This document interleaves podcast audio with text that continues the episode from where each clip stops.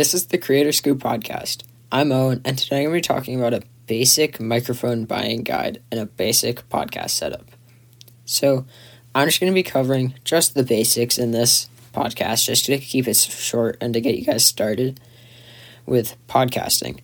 So, a good basic microphone that most people recommend is the Audio-Technica ATR2100x. This is both a USB and XLR microphone, so it has both ports. That one uses USB-C. Similar is the Samson Q2U, which both has XLR and USB, but that uses micro USB, I believe, instead of USB-C. And those are the two basic ones that would be the best for most beginners. Another one that some people recommend is the Blue Yeti or the Blue Yeti Nano. These are both USB only, but they're better if you have multiple people and want to record on one microphone, because they have a different sound pickup pattern than the others. They pick up sound from all the way around as opposed to just one area, which could be good or bad depending on how you think of it. They also, another one that is good, which is an XLR microphone, is the Audio-Technica AT2020PK. So that one is only XLR, which might not be good for some people, but it's still a budget microphone. A more expensive XLR option is the Rode PodMic. So this is similar to the Blue Yeti in that it's this similar quality, but it's an XLR only option. It's also a really good mic. It's a little bit more expensive, but it's really good build quality. And so those are the basic microphones that you would need. And other setup things include a boom arm, shock mount, windscreen, and acoustic panels. So boom arms are pretty cheap. You can get them for about $25.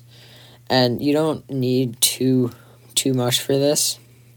You just need something to hold your mic. You might not even need it, but it can help to get it out of the way a bit.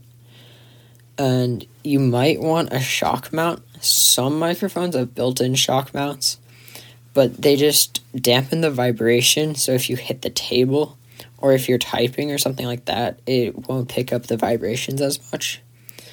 And then a windscreen is like the little puff of foam on that you just kind of stick on the end.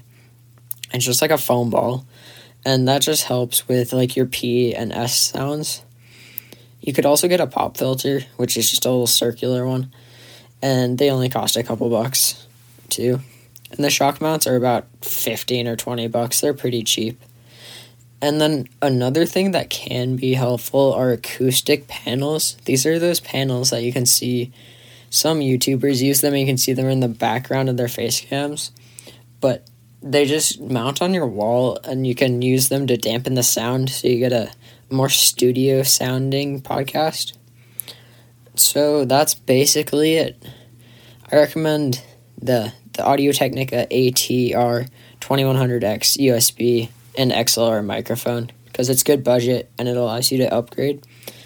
You can also get mixers in the future, but those are pricey and they can get really expensive, and you don't need them to start off.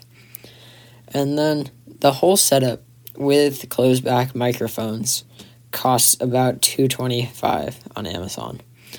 So $225 to get into podcasting is a pretty good deal in my opinion. So that's about it for this episode. Please drop any questions if you have them, and please leave a review. Thanks for listening.